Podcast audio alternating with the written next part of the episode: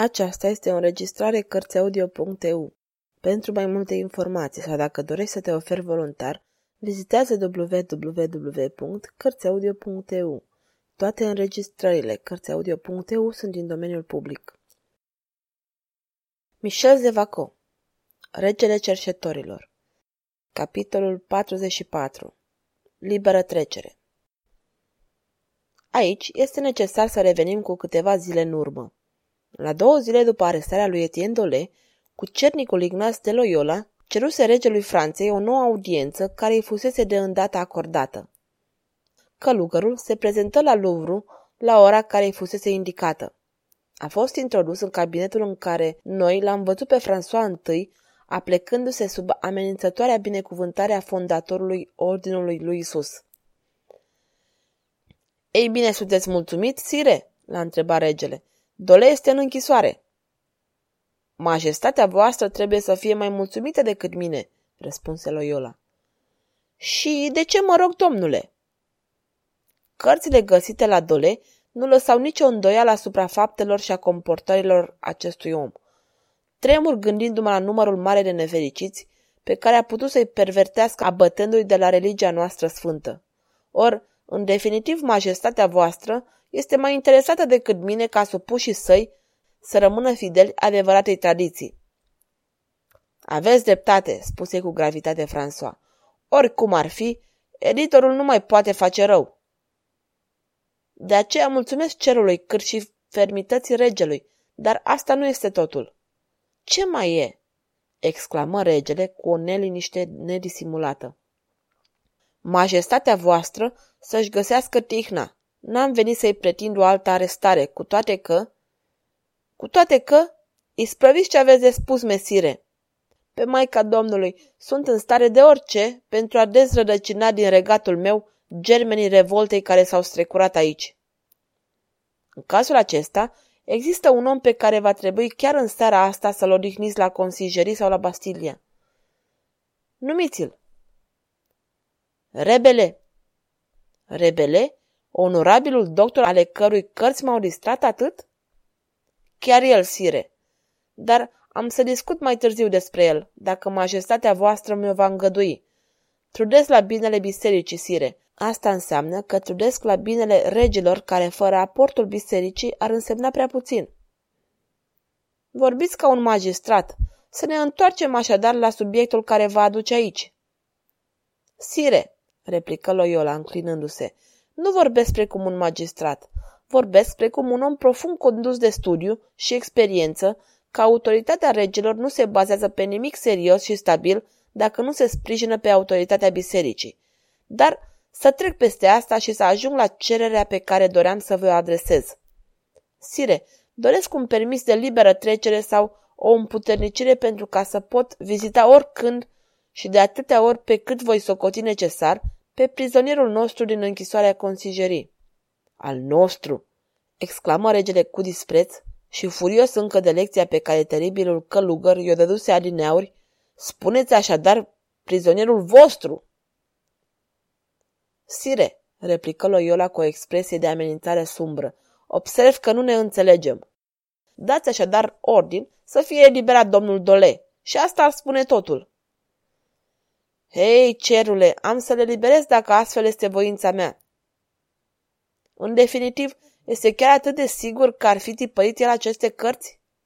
Îl cunosc pe Dole. Este un literat nespus și, dacă ar fi imprimat cărțile blestemate ce s-au găsit la el, ar fi recunoscut. În momentul acela, dacă Loyola ar fi ezitat o clipă, ar fi fost de ajuns. François I l-ar fi eliberat pe Dole. Călugărul înțelegea revolta care clocotea în mintea regelui. Înțelegea că aceste revolte trebuia să-i opună o fermitate mai dură încât și mai inflexibilă. Sire, spuse acesta cu calm, jur că blestematele cărți au fost tipărite de către Dolet. E nevoie să aduc la cunoștința Romei că jurământul sacru al trimisului papei a fost pus în balanță cu vorbele unui eretic. Sfântul Tată ar putea fi expus acestui afront incredibil încât autoritatea sa să fi nesocotit într-o asemenea măsură? François I plecă fruntea fremătând. Războiul cu papalitatea însemna războiul cu împăratul Carol Quintul, cu Spania, Italia, Austria, cu toată Europa smuțită împotriva lui. Vă cred, domnule, nu ar trebui nici măcar să vă dați cuvântul pentru a mă încredința. Așadar, ce doriți de la mine? Permisiunea de a-l vizita pe prizonierul nostru, spuse implacabil Loyola. Pentru ce aceste vizite? Pentru a-l converti pe păcătos. Gândiți-vă, sire, la strălucitoarea victorie pe care ar repurta-o biserica și, prin urmare, regalitatea, dacă editorul s-ar lepăda de nelegiuirea sa, dacă s-ar declara în mod public vinovat, dacă în sfârșit ar muri acceptând ajutoarele spirituale ale preoților noștri. Da, da, efectul ar fi considerabil. Ar putea fi un rezultat strălucitor, sire. Dar l-ați putea obține? Dole este încăpățânat. Răspunde succes, sire, mai ales dacă ordinul este dat guvernatorului închisorii consigerii spre a se supune pe de-a întregul recomandărilor mele. De fapt, doriți puteri de pline pentru a-l tortura pe Dole. Ignaz de Loyola se înclină adânc. Regele rămase tăcut și gânditor. Ei bine fie, sfârși el prin a accepta. Îi voi da lui Monclar ordinele necesare. Sire, la ce bun să aduceți la cunoștință unor terțe persoane ceea ce vreau eu să întreprind? Marele magistrat este un om demn de încredere, l-am verificat, dar nu este decât un om. Am pregătit un ordin pe care majestatea voastră nu are decât să-i pună semnătura și sigiliul său. Loyola îi întinse lui François I un înscris ce conținea aceste cuvinte. Ordin către reprezentantul regelui al închisorii consigerii, administrator al închisorilor palatului, de a permite intrarea purtătorului prezentelor, de a-l pune în legătură cu oricare prizonier va crede de cuvință și de a se supune de plin ordinelor pe care le va da.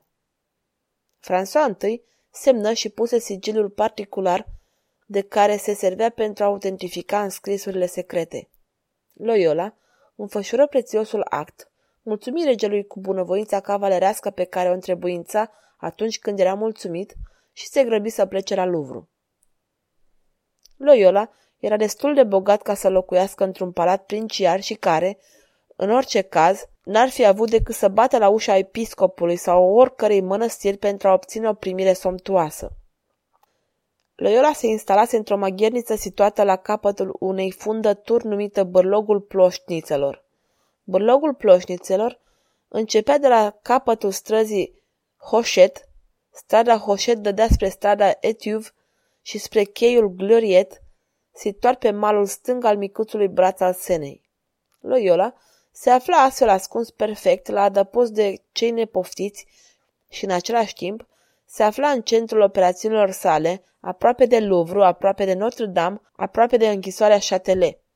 Bârlogul ploșnițelor se compunea din vreo zece case sau mai degrabă maghernițe mizerabile, locuite de barcagii, de docheri și de femei fără căpătâi care dădeau târcoale pe la teșghelele prăvăliilor de lângă podul Saint-Michel, în speranța de a atrage atenția vreunei gărzi sau vreunui student. În ultima în aceste case, cea care forma fundătura, locuia Loyola.